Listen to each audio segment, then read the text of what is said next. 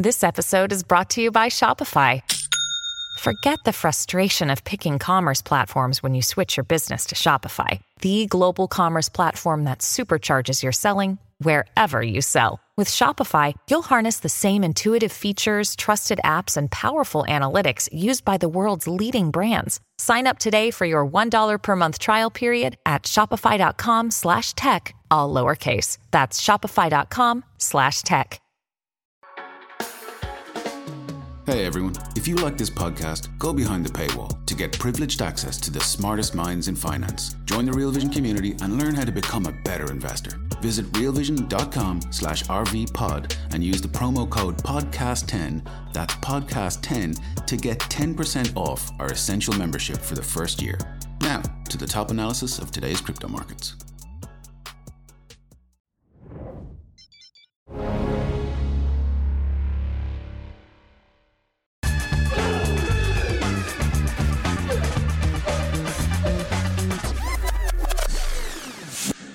What's up, guys? It's Ash Bennington. Welcome to Real Vision Crypto Daily Briefing. Joining me today is Andrew Keys, co-founder and managing partner at DARMA Capital. Andrew, welcome back to the show. Always a pleasure to have you with us. Thanks for having me, Ash. Pleasure to be with you.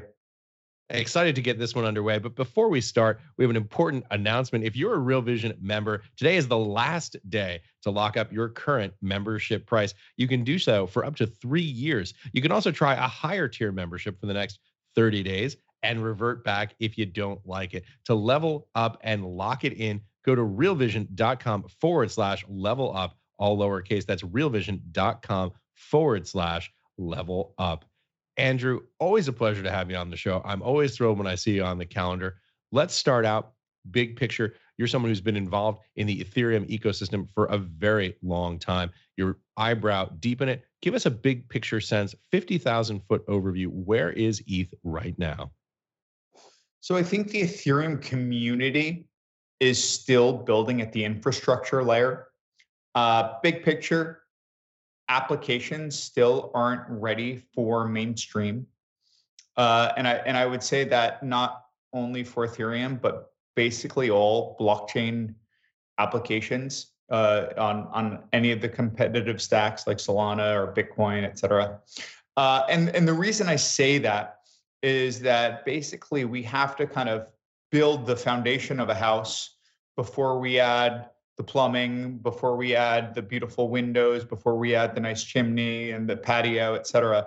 And in terms of the foundation, uh, I, I think there are kind of three points that we can really drive down into. One is scalability. Uh, we've seen the beginning of uh, what I would call layer two scalability. Uh, and there are two facets of layer two scalability. One are called optimistic rollups, and the other are zero-knowledge rollups.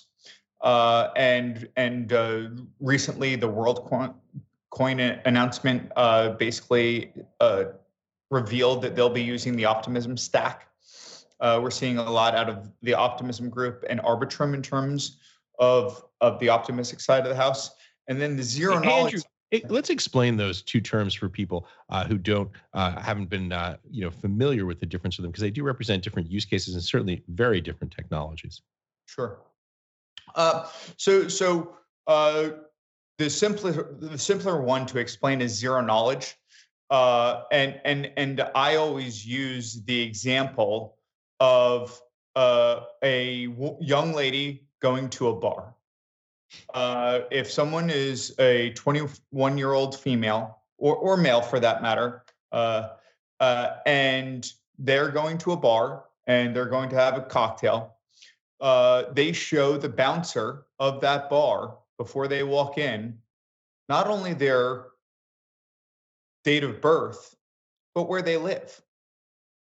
And and simply put, they should be able to just have a proof that they have indeed been verified by some type of regulatory body, maybe the Department of Motor Vehicles in that example, that they are over twenty-one years old. They shouldn't even have to show their date of birth, and they shouldn't definitely have to show where they live. Right. Same idea with the concept of Amazon delivering a package via FedEx where you live, and FedEx shouldn't know what you bought. And as we go to these kind of modular architectures, you're going to see these cryptographic proofs of every micro part of a transaction. Uh, right. Because right now we're showing everything. Right. Uh, in that bar example or in that delivery example. I, I think uh, of it as, as maybe, you know, and it, the and the math is really interesting. Uh, zero-knowledge proof math. It's fascinating. I've done a show about it with Silvio Micali, if you'd like to go and check it out. If you're a Real Vision member, it's fascinating how the math works. But the sort of simplest explanation for it is it allows you to demonstrate that you know something without revealing what that thing is. So what you're talking about in your example of the person going into the bar, it lets you show the bartender, yes, I am in fact twenty-one, yes, no proposition. I know that data. There's a trusted third party somewhere that knows the data, maybe a state, maybe a country, a, a licensing uh, authority, some kind of who issues an I D. But I'm not going to tell you any of that information because you don't need to know it. You don't need to know what my birth date is. You don't need to know how old I am today. You just need to know, is this guy or gal over twenty-one or under twenty-one? If you're under twenty-one, you can't come in. If you're over twenty-one, you can come in, but we don't need any more of your information than that. Exactly. And then on the optimistic side, the optimistic nature of, of a roll-up more relies on the validity of the transaction. So basically what this means is that we are going to be optimistic that the actors in the transaction are indeed benevolent actors and not trying to game the system. But then there is a, a certain waiting period where there can be a rebuttal, whether it's one day, seven days, thirty days, um, depending upon how the arbitrarily complex logic of that optimistic roll-up works. But basically, right. uh, It's a way of expediting transactions and then uh, assuming there are no objections, we, we, we can employ the speed of the optimistic agreement and then have this kind of seven or thirty day look back, uh, for example. But uh, basically your trade-offs are kind of speed in the optimistic layer or in the optimistic direction versus this privacy and confidentiality, which takes a lot more computation and a lot more mathematics. So, so I think the uh, the optimistic roll-ups are kind of training wheels. And interestingly, uh, we've seen both Optimism, which is kind of the, the Vanguard optimistic roll-up, and Polygon, which started with a sidechain and an optimistic roll-up, both Uh, add to governance proposals recently to add zero-knowledge roll-ups. So, so I do foresee a world where we'll probably be transitioning from optimistic roll-ups wholeheartedly to zero-knowledge roll-ups. Hey, everyone, we're going to take a quick pause and hear a word from our partners. We'll be right back. Another day is here, and you're ready for it. What to wear? Check. Breakfast, lunch, and dinner? Check. Planning for what's next and how to save for it? That's where Bank of America can help. For your financial to-dos, Bank of America has experts ready to help get you closer to your goals. Get started at one of our local financial centers or twenty-four seven in our mobile banking app. Find a location near you at bankofamerica.com slash talk to us. What would you like the power to do? Mobile banking requires downloading the app and is only available for select devices. Message and data rates may apply. Bank of America N A, member F D I C. No, that's very interesting. I don't think I've ever heard anyone make the case that it is this almost this training wheel scenario. It's easier to implement uh, something to get rolling with faster and then moving into a, a true mathematical cryptographic proof of zero knowledge proof. It's also interesting talking about optimistic roll-ups. And one of the interesting things about digital assets in general uh, is this idea that you you need different levels of validation. For example, if you're buying a cup of coffee, it's a very different level of trust, a very different level of anxiety for the person who's buying it than if you're if you're purchasing a house or a you know a fifty million dollars uh, portfolio of digital assets. You know, maybe the challenge period uh, for a uh, for a cup of coffee can be uh, twenty-four hours, and if you you know you lose you know you know you lose the two hundred fifty, uh, you're not happy about it, but you're not devastated. So all these sort of weird things that need to be worked out. And one of the cool things about software when you have these abstraction layers is that essentially you can build in all this really interesting logic into the system itself so that maybe you have a different level of verification, validation windows, for example, uh, for an optimistic roll-up, depending upon the nature of the transaction, value being just one of them. Maybe it's a different level. I trust my mom uh, probably is not going to, uh, you know, D K on a transaction uh, with that I have with her, maybe someone who I've just met uh, someplace else in the world, be a very different scenario. Agreed. Yeah. So it's really interesting uh, to talk about these ideas. I mean, I'm fascinated by uh, the software development aspect of it, all the things that are happening in the space, and it is moving very quickly in uh, the Ethereum space in particular. I'm curious also uh, to shift gears here a little bit to think about what you see in the political climate, the legal regulatory component of this. Obviously, what's happening right now with Ripple, the ruling from Judge Annalisa Torres uh, in the Southern District of New York, very interesting to people in the Ethereum space. Yeah, so so so I would say big picture, uh, we had some horrible incidences of fraud uh, last year with, let's call it, F T X, Celsius et al. Uh, and those perpetrators uh, or alleged perpetrators, pre- uh, presumed innocent until guilty, uh, are going through the uh, the the legal recourse process. But I know, you know, without legal till proven guilty, I know a lot of people that lo- lost a lot of money, retail, institutional, um, and based on blanket misrepresentations of risk management. And frankly, what I saw uh, before that was uh, the current S E C not having the eye on that ball. They did a great job of finding Kim Kardashian, but they completely missed Celsius. They completely missed BlockFi. They completely missed F T X. Uh, and and and frankly, uh, I think there was some egg on the face. And I think the powers that be within the political spectrum uh, wanted to throw some ice on the entire industry. And unfortunately, they conflated, in my opinion, fraud that could happen in any industry Uh, and, and wire, you know, wire fraud, uh, and and all sorts of material misrepresentations with a burgeoning database technology.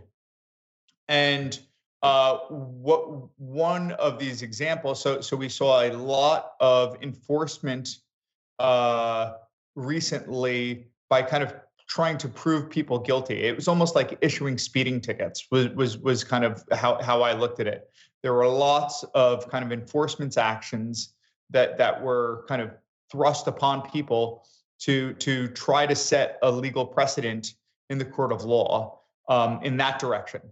Uh, but w- where I think we're going, and to, to, to get to your point of the Ripple case, um, I thought with Ripple being this kind of closed uh, network uh, that didn't have something like Bitcoin or Ether that was kind of intrinsic to the operation of the actual permissionless blockchain. You know, Ether, for example, is a fuel that is needed to run smart contracts.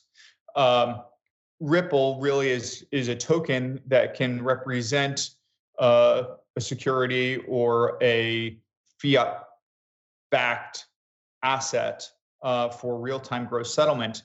I thought if there was any digital asset that could potentially be misconstrued uh, as a security, Ripple or X R P would be pretty close to, to, to the sun in that regard. And with this landmark uh, precedent, uh, they kind of bifurcated the, the decision. But for all intents and purposes, uh, X R P was declared mostly not a security.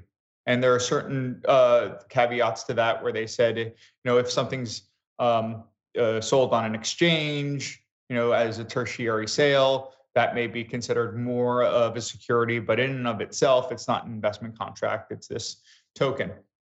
And so, so first and foremost, w- w- my takeaway from that is that if X R P is not a security, it's going to be very difficult for the S E C to to go down these paths with other potential assets and declare them not securities.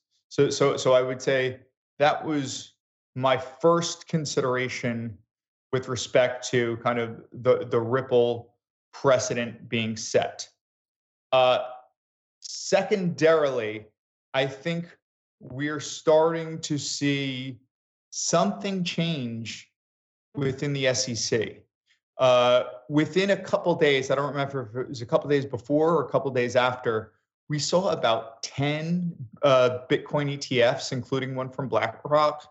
They all reapplying for the E T F uh, seemed way too coincidental to me. So if I'm reading between the tea leaves or reading between the lines, I believe uh, that we're actually seeing a neutering of uh, the power of the chairman of the S E C at this point. And there, there's no dummy uh, to tell you that we're going into an election year. And the powers, the people in power typically juice the economy going into the election year. Uh, and America does not want to be seen as anti-competitive. Uh, America won Web two with the Facebook, Amazon, Netflix, Google, Microsofts of the world. And by all intents and purposes, under proper regulatory guidelines, I think that there should be disclosures. I think there are some tokens that do represent securities and they should be treated as such. I think there are some that represent commodities. And then I do think that there are kind of new rules Um, that need to be applied to these types of assets that don't necessarily need clearing and settlement based on kind of nineteen forties security laws. So I think that there's a lot of work to be done, a lot of learning uh, and collaboration between the regulatory bodies and the private sector that needs to happen. But if I'm reading between the, the tea leaves, the, the, the X R P not being a security and the the myriad of Bitcoin E T F uh, applications going into an election cycle, I believe we are going to see a favorable crypto environment uh, through the election. That's and that's not to say, and, and, and, and I'm sorry, and one last piece, and that's yeah. not to say that it shouldn't be regulated. I think that there are ways to regulate this.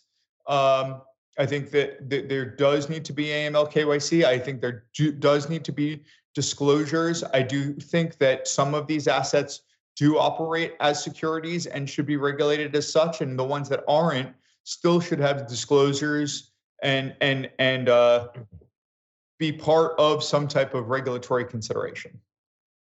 It's, it's really interesting that you frame it that way. I've always believed that the aspect of this uh, that was the most easily settled or settleable uh, was what you were talking about at the end there, the question about what is or is not a security, what is or is not a commodity. I think there's some way uh, that I can at least envision or imagine or, or hallucinate what a path forward on those points may look like. But you mentioned A M L K Y C uh, and the need for reasonable regulation in your view in this space. You know, one of the things that I think is probably the, the stickiest wicket here uh, is the idea uh, of A M L K Y C. When you, when you go up to the Ethereum Foundation Uh, homepage and you read about uh, the two phrases are uh, anonymity and credible neutrality. I wonder, in your view, how does that jibe with a, a regime uh, that looks like a traditional A M L K Y C regime that a you know a traditional financial institution in the United States might see? Uh, because that really seems to be a pretty wide gulf at this point, at least in my view, between where the community is and ultimately where the government is on this. So, so I'll start with the credit, credible neutrality first, because I think that that that more talks to the playing field of what a public permissionless blockchain should be. Mm. Uh, it, it should not uh, have a decision point. It should be able to uh, adjudicate the transition of tokens across smart contract planes. Let's uh, let's define it first, because I know there are probably a lot of people who are scratching their head with this phrase, credible neutrality. It, in my understanding of it, and you can correct me uh, if you see it differently, Andrew, which is it's this idea that all actors on a network get treated equally uh, without regard to who they are, where they are, uh, and what uh, the, the transactions they're doing are. Is that sort of roughly how you understand it yeah. as well? Yeah, I, yeah, I think that's that that's that's that's perfect. And I can give you a quick kind of anecdotal story of of uncredible. So what's the opposite of neutrality? Unfairness? Whatever the antonyms to both of those those words are. Uh, I had a friend, lived in Los Angeles, purchased Los Angeles Laker tickets through StubHub. Uh, the uh, and and basically, uh, it was what he thought would be the last game of the season. because he had a hunch. Kobe Bryant, God bless him, God God rest his soul. This is, you know, ten years ago, but this this this sticks to my head. Um, it may be his last game. He indeed declared that he was going to retire, and this was a month after he, uh, my my friend, purchased the tickets on StubHub. My friend who purchased the tickets on StubHub was not playing on a credibly neutral database. StubHub that day refunded the money that my friend paid for those Kobe Bryant tickets and then put those tickets back up for sale at four times the price. Mm. And, th- th- and, and this is just one of those examples. You know, we, you know, we weren't on a credibly neutral playing field. We were on StubHub's playing field, and and and and and that's the difference between something like a public permissionless blockchain, like Ethereum or like Bitcoin, or when you're playing on a specific vendor or a specific business's database. They can arbitrarily change those rules. And I feel like that was a like a, a good retail explainer for me. Right. So so that's kind of a credibly neutral concept. Um, when we talk about uh, the A M L K Y C aspect, um, I do think that, you know, people should be able to access and transact, let's say, for buying the Kobe Bryant or, you know, the, the Lakers tickets or buying the sneakers. But I do think what you're going to see is some type of gated entry. And back to our notion of zero-knowledge proofs, um, a wallet is going to hold tokens, and they can be tokens of value, like U S dollar tokens, but they can also be these zero-knowledge proofs that say, I have proven that A, I am over twenty-one years old, and B, I am an accredited investor. And then if I'm over twenty-one years old and be an accredited investor, I'll be able to enter into a venue to potentially trade, where uh, where that trading venue has rules by which they must comply with and disclosures. You know, you you know you can't you can't open a Goldman Sachs account without a five million dollar minimum. I'm, I'm just making this up hypothetically, but right. If you held these, what I would call badges, which are kind of, I, I try to differentiate like a badge, which is like an attestation to you, versus like a token, which may be an asset. So you can have a badge that says, uh, you are indeed over eighteen years old. You have indeed complied with the accredited investor rules, which is, you know, a certain income or a certain net worth that's been proven by some type of third party, and you do indeed live where you say you live, and you've proven that by a bank statement or a utility bill. So those are kind of like three examples of things that you need to pass A M L K Y C, right. And then then you'll be able to uh, enter into, let's call it Uni- Uniswap compliant, uh, and then participate in the same type of trading, uh, uh, having been A M L K Y C'd with other A M L K Y C'd parties. Hey everyone, we're going to take another quick break and hear a word from our partners. We'll be right back to the Real Vision Crypto Daily Briefing. When you need mealtime inspiration, it's worth shopping Kroger, where you'll find over thirty thousand mouthwatering choices that excite your inner foodie. And no matter what tasty choice you make, you'll enjoy our everyday low prices, plus extra ways to save, like digital coupons worth over six hundred dollars each week. You can also save up to one dollar off per gallon at the pump with fuel points. More savings and more inspiring flavors make shopping Kroger worth it every time. Kroger, fresh for everyone. Fuel restrictions apply. Yeah, it, it is. It is really interesting to sort of hash through some of the details. I guess one of the things that comes up is this idea of Ethereum as a base layer remaining a neutral playing field. Are there then sort of other layers on top of, below, beneath that begin to enforce uh, some of the types of things that you're talking about here, whether it's A M L K Y C on the one hand, uh, or securities regulations on the other? Does it get sort of structured out into an N-tier architecture where you have these things happening at different layers of the stack? Exactly. I, I, I what, what I look at it is, is Ethereum's this global settlement layer, and you're going to have thousands of layer twos. And like an example, you know, the, like the example I just gave, you can have, let's call it exchange layer two, and let's just call it compliant Uniswap.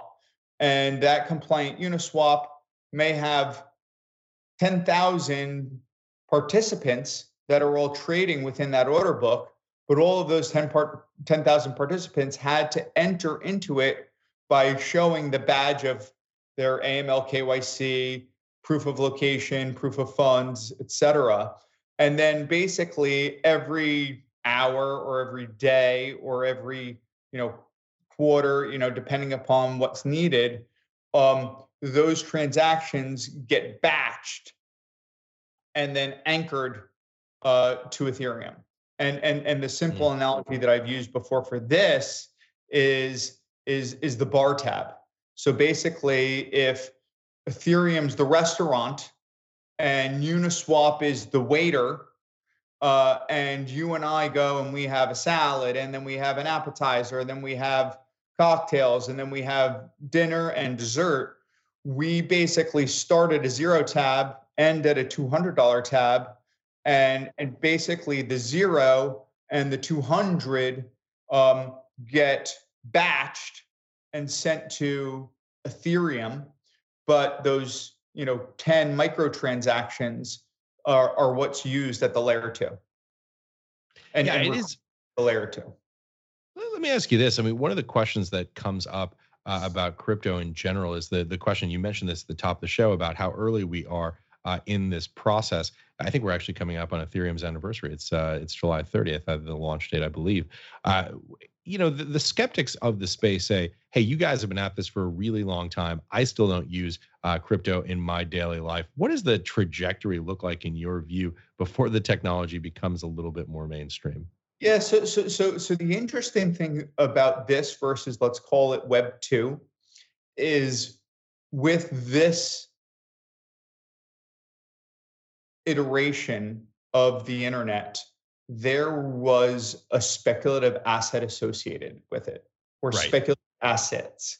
You know, the, the notion of kind of having this ether as this digital commodity that, you know, every time you need to run one of these transactions or every time an L two needed to settle, uh, you, you you would need this micropayment of ether. Um, versus, you know, back in the eighties or the nineties when there was A O L, there wasn't like, there was A O L right. stock for sure. And, and we saw that boom and bust. And then we saw, you know, FANG be the largest companies in the world. Um, Uh, so, so, so, so what I would say is that first off, we had with this, uh, let's just call it Web three broadly, we had the benefit of already having the internet speed of light communication of Web two. So lots of people could read about things like Ethereum. They had seen kind of Bitcoin go up in price, and they could pattern recognize, oh, Bitcoin did X, maybe Ethereum does Y. And in some instances, people were right about that. In some instances, people were wrong when there were a bunch of like Ethereum copycats that ended up going to zero. Uh, so, so, so basically what I would say is there weren't kind of speculative assets that could go alongside um, the growth of this ecosystem. So I would say that, that that's kind of one, one key differentiating factor. And secondarily, uh, I think the most important part was that uh, everyone could see the potential of having a decentralized peer-to-peer World Wide Web.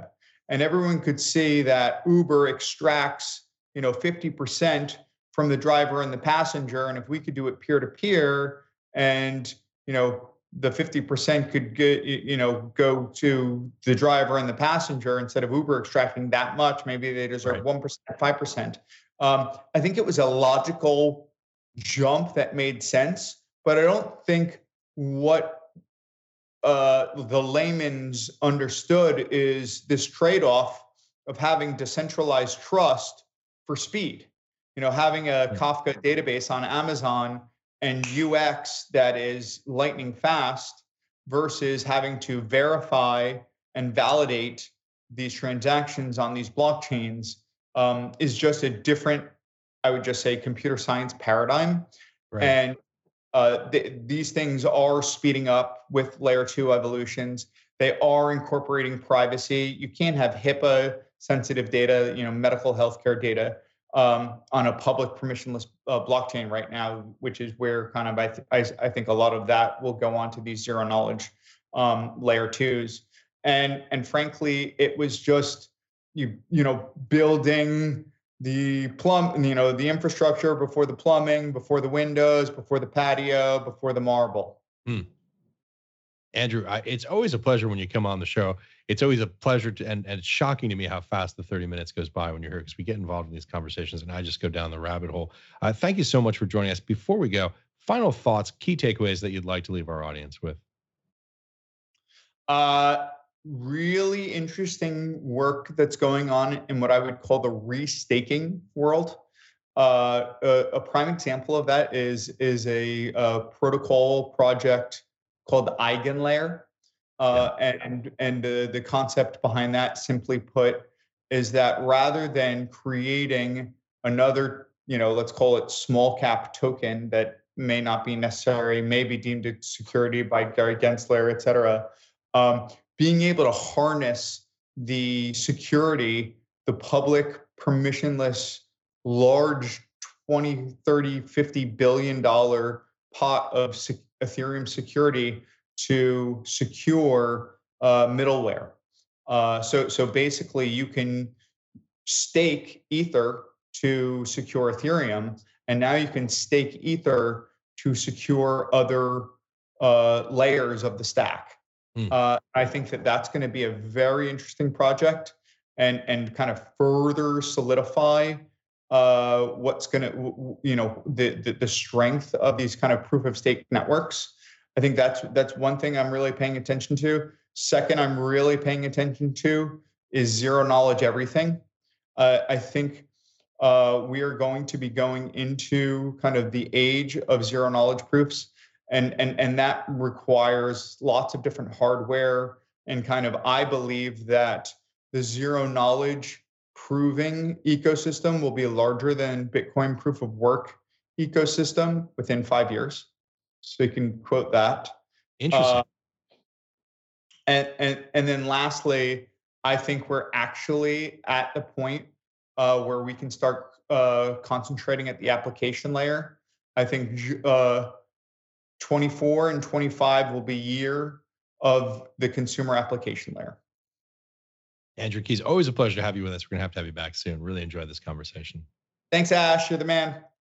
Much appreciated. That's it for today. Make sure to check out our website. Go to realvision.com forward slash crypto. That's realvision.com forward slash crypto. It's free to sign up. Tomorrow, we'll be joined by the Chief Legal and Policy Officer at Polygon. See you live at nine a.m., noon Eastern, five p.m. London time.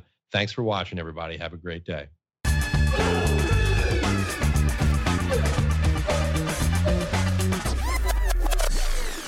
What's up, revolutionaries? Thanks for tuning in. For more content like this, head over to real vision dot com and get unfiltered access to the very best, brightest, and biggest names in finance.